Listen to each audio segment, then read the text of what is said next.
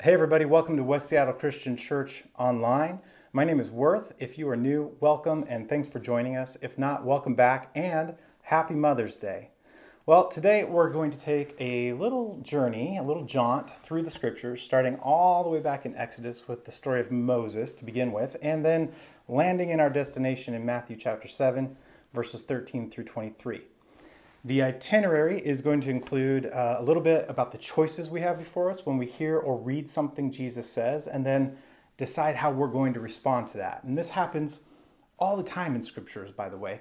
God gives some commands to his people, and then they have to decide if they will obey those commands or not. And basically, the choice boils down to following what the world around them says is right, or following what God says is right. In the Old Testament, it was often the choice to follow the ways of other gods or other tribes of people, or choosing to follow God's path towards true life and real life. Jesus offers the same choice in his Sermon on the Mount. And before we get to his sermon, we'll jump back and take a look at another sermon on the Mount, and that was, and that mountain was Mount Sinai. But first, uh, here's a few opportunities to take advantage of. Uh, as I've been saying for weeks now, on May 24th, we'll be hosting a Zoom discussion that is really important. And we're going to be uh, looking at Latasha Morrison's book, Be the Bridge. You do not have to have read it to join the discussion. So even if you haven't read it, please join us. It's all about racial reconciliation and healing in the church and outside of the church, and it'll help us have a biblical framework uh, for restoration. And uh, we hope that you make that a priority, and I hope to see you there. So, jump uh, onto our website, find the racial justice link on our homepage, and from there you'll find the sign up form, and it's pretty self explanatory. Uh, though subject to change, our second announcement is that um, our next in person service is going to be on Sunday, June 6th. So please hop online and pre register today because that'll help us for all of our setup and to plan accordingly. Once again, that service will not be. Um, there won't be Kids City. It's family style. We'll have stuff for your kids to do, and you won't want to miss it. So here we go.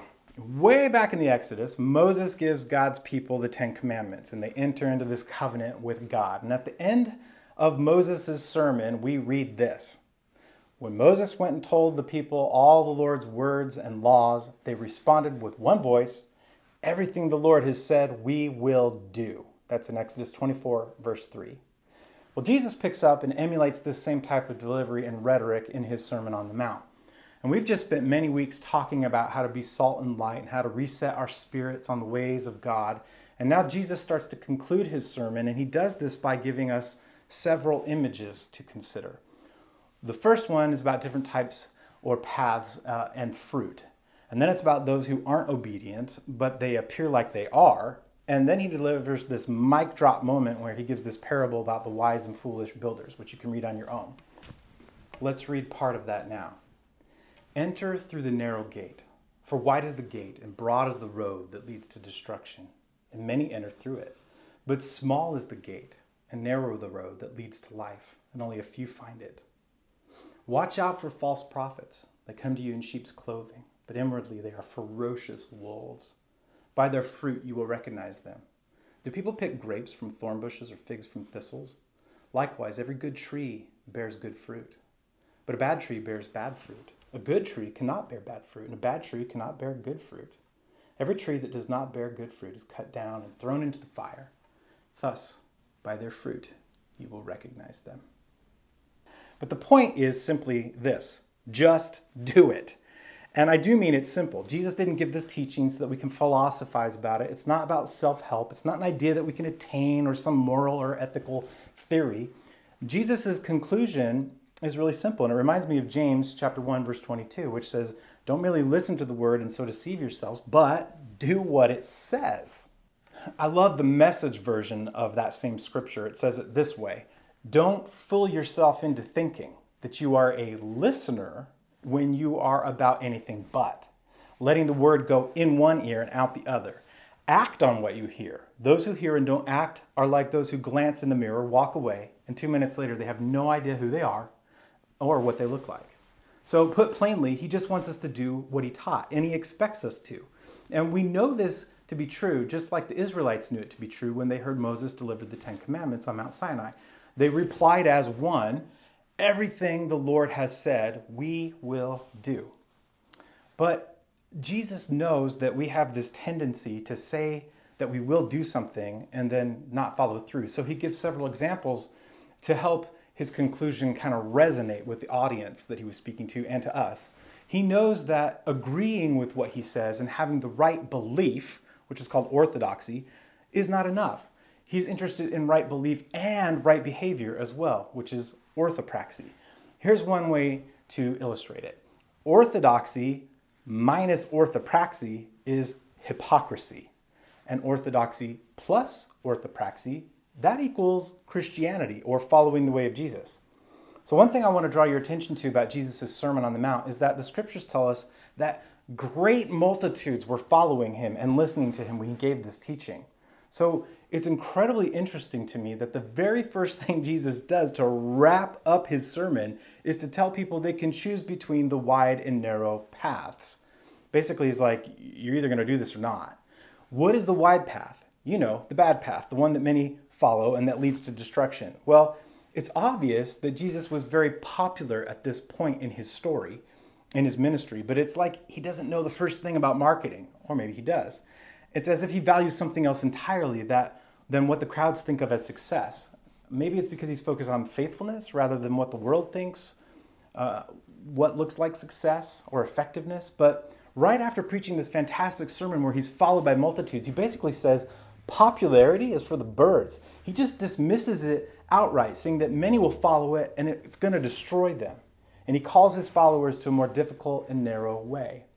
And this is really important for Christians and churches, groups of Christians to understand, because we live in a day and age of whatever is best selling. We live in a culture whose modus operandi literally is consumption, a consumer culture. And marketers know if they put the label on their product, that it will sell more. Labels like this is the most trusted or the most watched or get your best life here ever, you know.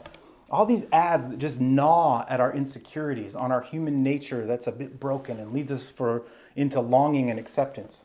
So the message that marketers send us are meant to comfort us as consumers so that we'll feel like we're part of the in crowd when we get the newest gadget that everybody has. And the reason we want the popular consumer product, whatever it may be, is because having it not only means we've succeeded in being in or part of the popular group, but it helps us feel like we're legit, like we have legitimacy, like, like we matter now.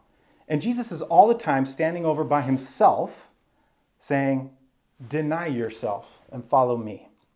And so the question is do you realize that you can consume Christianity like a product? In your own story of following Jesus, your personal Christian life, do you follow leaders or ideas simply because they're the ones everyone else is listening to, because they're the popular ones? And I, I really have no problem telling you that there are many popular Christian teachers and preachers, pastors out there uh, at churches, big and small, with humongous reach on social. But when I read or hear what they say about following Jesus, it doesn't quite compute, it doesn't jive. If Jesus is really easy to follow, that kind of might be a problem. So, are you growing? Are you growing in your ability to discern if they are actually following Jesus, his way, his words, and his works? It's super important. You know, it's hard for us now, and it was hard back then. Take a look at John chapter 6, verses 60 through 69 sometime and look at the gist of how hard it was for people to follow Jesus. And it still is. But let's move on. The narrow way that Jesus talks about, what's that all about? What, what is that way like? Well, I'd like to suggest that even though the way may be narrow, uh, which suggests it's hard physically, mentally, emotionally, spiritually, I don't think that this way means that you or I are all alone. It's not about isolation from our culture. We covered that last week. We aren't called to be by ourselves like monks where we're secluded away. I really like this quote by Dietrich Bonhoeffer in Life Together, where he says this If there's so much blessing and joy, even in a single encounter of brother with brother, how inexhaustible are the riches that open up for those who, by God's will, are privileged, privileged to live in the daily fellowship of life with other Christians. I think this is also shown for us in the scriptures over and over again. Jesus wants us to be in community with one another. We see it in how he put together his team of disciples. And when he sent them out to do his work, he didn't send them by themselves, but in pairs of twos. And there are all of these one another passages in the scriptures as well to love and encourage and take care of each other. It, it, illustrates that we're not alone on this narrow path. And probably the most powerful realization is that Jesus is there with us. The narrow path is an invitation to follow Jesus in his footsteps as he guides you on the journey of his ways and works and participating in his mission with him to make all things new. Again, Bonhoeffer, in his book Discipleship, he has a great way of saying this. He says this As long as I recognize this road as the one I am commanded to walk and try to walk it in fear of myself, it is truly impossible. But if I see Jesus Christ walking ahead of me step by step, if I look only at him and follow him step by step, then I will be protected on this path. So we know that Jesus expects us to live this way of life that he spelled out for us. All the blessed are those statements, the salt and light, the you have heard that it was said, but I tell you statements, all the stuff about love your enemies, how to pray, how to prioritize what is really important in life, and the fact that we're not alone on this path, this journey. And then he says, the proof is in the fruit. I bet you thought I was going to say pudding. Well, that would work too, but I like Jesus' emphasis on the organic here. Uh, uh, he says, here's the ugly truth. Basically, this is how I would interpret it. We've had to hear about too many church leaders over the years who, as it turns out, have lives that are pretty messed up. From the outside, it looks like they've accomplished everything, but on the inside, they're hollow and dry, and eventually it leads to destruction, just like the scripture has said. Let's look at Jesus' words here again. He says, Watch out for false prophets that come to you in sheep's clothing, but inwardly they are ferocious wolves. By their fruit you will recognize them. Do people pick grapes from thorn bushes or figs from thistles? Likewise, every good tree bears good fruit, but a bad tree bears bad fruit.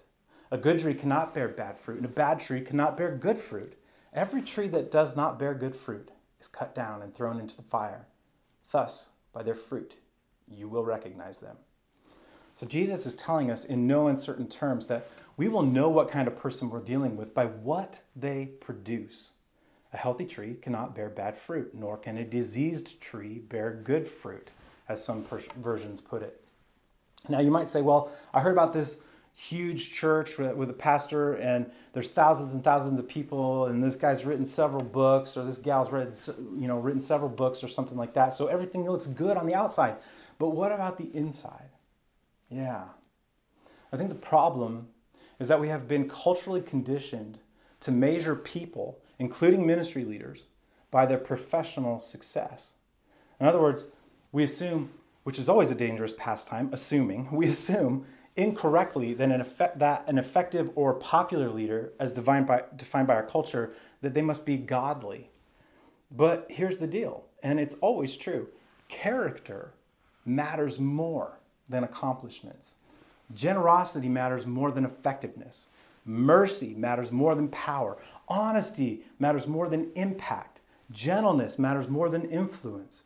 Faithfulness matters more than popularity. Humility matters more than relevance. If you're wondering where I got that, it's from one of the first church planters and pastors of the early church, a disciple of Jesus named Paul. And he wrote these words in Galatians 5, uh, verse 22. But the fruit of the Spirit is love, joy, peace, forbearance, kindness, goodness, faithfulness, gentleness, and self control. Against such things there is no law. And this is what matters on this path with Jesus, where character and behavior they have to go hand in hand with what you believe in your head. Can't separate them. If you divorce your character from your accomplishments, then your accomplishments mean nothing. This is why you can have a popular leader with a huge ministry that's also a diseased tree that produces rotten fruit. And it's because of this, if you take a look back through the Sermon on the Mount, that Jesus zeroes in, he focuses in with like a laser in on all these inner competencies of our faith things like honesty, hypocrisy, anxiety, anger, lust, generosity, love, and peace. And in reality, he's just tapping into ancient godly wisdom. Take a look at Psalm 1, for instance. Blessed is the one who does not walk in step with the wicked, or stand in the way that sinners take, or sit in the company of mockers, but whose delight is in the law of the Lord, and who meditates on his law day and night. That person is like a tree planted by streams of water, which yields its fruit in season, and whose leaf does not wither. Whatever they do prospers. Not so the wicked. They are like chaff that the wind blows away. Therefore, the wicked will not stand in the judgment, nor the sinners in the assembly of the righteous. For the Lord watches over the way of the righteous, but the way of the wicked leads to destruction. If we focus in on these inner competencies that are in Galatians 5 and that Jesus is focused on in Matthew 7 15 through 20, we will become healthy trees, healthy trees that produce healthy fruit. What we don't want to be is what I like to call Christmas tree Christians. So, growing up, and I worked in a Christmas tree lot for a few years selling Christmas trees between like Thanksgiving and Christmas. And we all love Christmas trees, don't we? When we walk into uh, our favorite grocery store, department store, or Costco, and we see the Christmas stuff up, we're like, oh, yeah, this is great. Feels good. And then we realize, wow, it's early September. but here's the deal we love them because our eye is drawn to them in ways that other trees can't even dream to compete with. There's ornaments and garland and tinsel and lights and candy canes, and we make fancy tree skirts to do what? To cover up the fact that these Christmas trees are not rooted. They're not planted in soil. If they are real trees, not just like a fancy fake one, then the only way they keep from drying up is by soaking the trunk in a bowl of water for a few weeks. And here's a pro tip from my experience in the past. If you want that tree to last longer and you bought a real one from a lot, cut an inch off the trunk and before you stand it up and put it in the water, do that, and then mix sugar into the water, pour a can of Sprite in there with the water, and the tree will stay green and fresh longer. But, but what's the point? What's the point that I'm serving up here? Here it is in all its unvarnished truth Christmas trees are dead. They are corpses. You cut down a tree and then you dress its corpse with candles. Olaf describes this perfectly in his song That Time of Year in Disney's Olaf's Frozen Adventure. And all the decorations, let's just call them fake fruit, if you will. That's what they are on the tree. So eventually, we remove all the fake fruit and we haul that dead carcass of a tree out to the street to be composted. Well, how does that translate for all of us? How do we actually become fruitful? very clearly it's not about what is visible to others on the outside. If we care more about this, then we give into, if we care more about the outside, then we give into peer pressure and social pressure and we become Christmas tree Christians who are more interested in displaying fake fruit, which can look like we're beautiful and successful. Jesus is pretty direct about this later on in Matthew 23, verses 25 through 28. Maybe you heard this bit before. It's where he says, Woe to you, teachers of the law and Pharisees, you hypocrites! You clean the outside of the cup and dish, but inside they're full of greed and self indulgence. Blind Pharisee, first clean the inside of the cup and dish, and then the outside also will be clean. Woe to you, teachers of the law and Pharisees, you hypocrites! You are like whitewashed tombs, which look beautiful on the outside, but on the inside are full of the bones of the dead and everything unclean. In the same way, on the outside you appear to people as righteous, but in the inside you're full of hypocrisy and wickedness. None of us wants that for ourselves, right? We want to be a community that's robust and flourishing, a fruitful orchard rooted deep in the grounded and good soil of Jesus. And that's how we do it. We actually don't focus on looking like we have fruit on our branches. In fact, we don't focus on the branches at all. What we do instead is concentrate all of our attention on the roots and how deep they go. And we want them to grow as deep as possible in Jesus. In fact, this is what Jesus is hammering into his disciples' souls and ours as well. Good trees automatically produce good fruit when they have cultivated deeper roots in good soil. The way he explains this is that we have to abide in him. He goes, kind of pun intended here, really deep on this subject in John 15, which I hope you read on your own sometime soon, maybe even today. But uh, what he's talking about is much more than self help and self improvement. It's not about you're just deciding to be good or be better at this uh, at these internal components and characteristics of Jesus. You can't just will yourself to be this way through ingesting the right information or going to worship every Sunday. It's not about a program or investing in the right type of Bible class. Jesus basically says that a fruit that the fruit a tree produces is contingent upon or determined by the identity of the tree, which is its character and its integrity. An orange tree doesn't make pineapples and grapevines don't grow watermelons. Likewise, there's no amount of Bible classes or sermons or knowledge or effort that's going to change what a tree produces. The type of fruit just springs forth based on the type of tree. And this is what's really frustrating and I think kind of hard for Christians because we've been conditioned to expect growth based on just showing up and learning more facts, more info, kind of like osmosis. Here's an example. If we if we talk about the fruit of the spirit in Galatians, we're expecting some type of program we can get involved in that will help us learn what we need to know that'll change our character and competencies so that we can develop these traits in our lives, these fruits. But Jesus says that's kind of not how it works, which is why he ends his sermon by saying, you know, with the with the foolish builders, the wise and foolish builders, did you hear what I said? Okay then, just do it. What he's really saying is don't try to improve the fruit at all. Concentrate on the transformation of your identity. Maybe a better way of saying that is this our old selves must be uprooted and a new self planted in God. We need to be anchored deeply in God, where His Spirit can nourish us and help us thrive. And when we do that, we will grow almost effortlessly, naturally. In other words, joy isn't produced in your life just by sheer willpower. I often see people saying this phrase on social uh, frequently these days I choose joy. Well, I think that's great, but you can't just will yourself to be joyful. Intentionally making time to spend with Jesus, though, more and more regularly, I think a byproduct of that is joy. You can't just succeed at being patient by seeking out scenarios that require patience. If you wanted to do that, you could just call customer service hotlines or just call your cable TV provider all the time and you'd be so spiritually patient, right? No. Spend intentional time with Jesus, letting Him take care of you as you abide in Him, rest in Him, talk to Him, read scriptures, and let Him speak to you. This is like planting yourself by a stream of water, and then the fruit will come. So I want you to ask yourself these questions as kind of an internal inspection or, or evaluation of your rootedness, if you will. And depending on how you answer, you might need to seek more time with Jesus, our gardener he might need to do a little pruning, or he might want to pour some water or fertilizer or Miracle-Gro on you. So here are the questions Am I pursuing intimacy with Jesus? Do I make enough space for prayer? Do I still feel pleasure in life? Am I afraid or nervous? Am I obedient to God's promptings?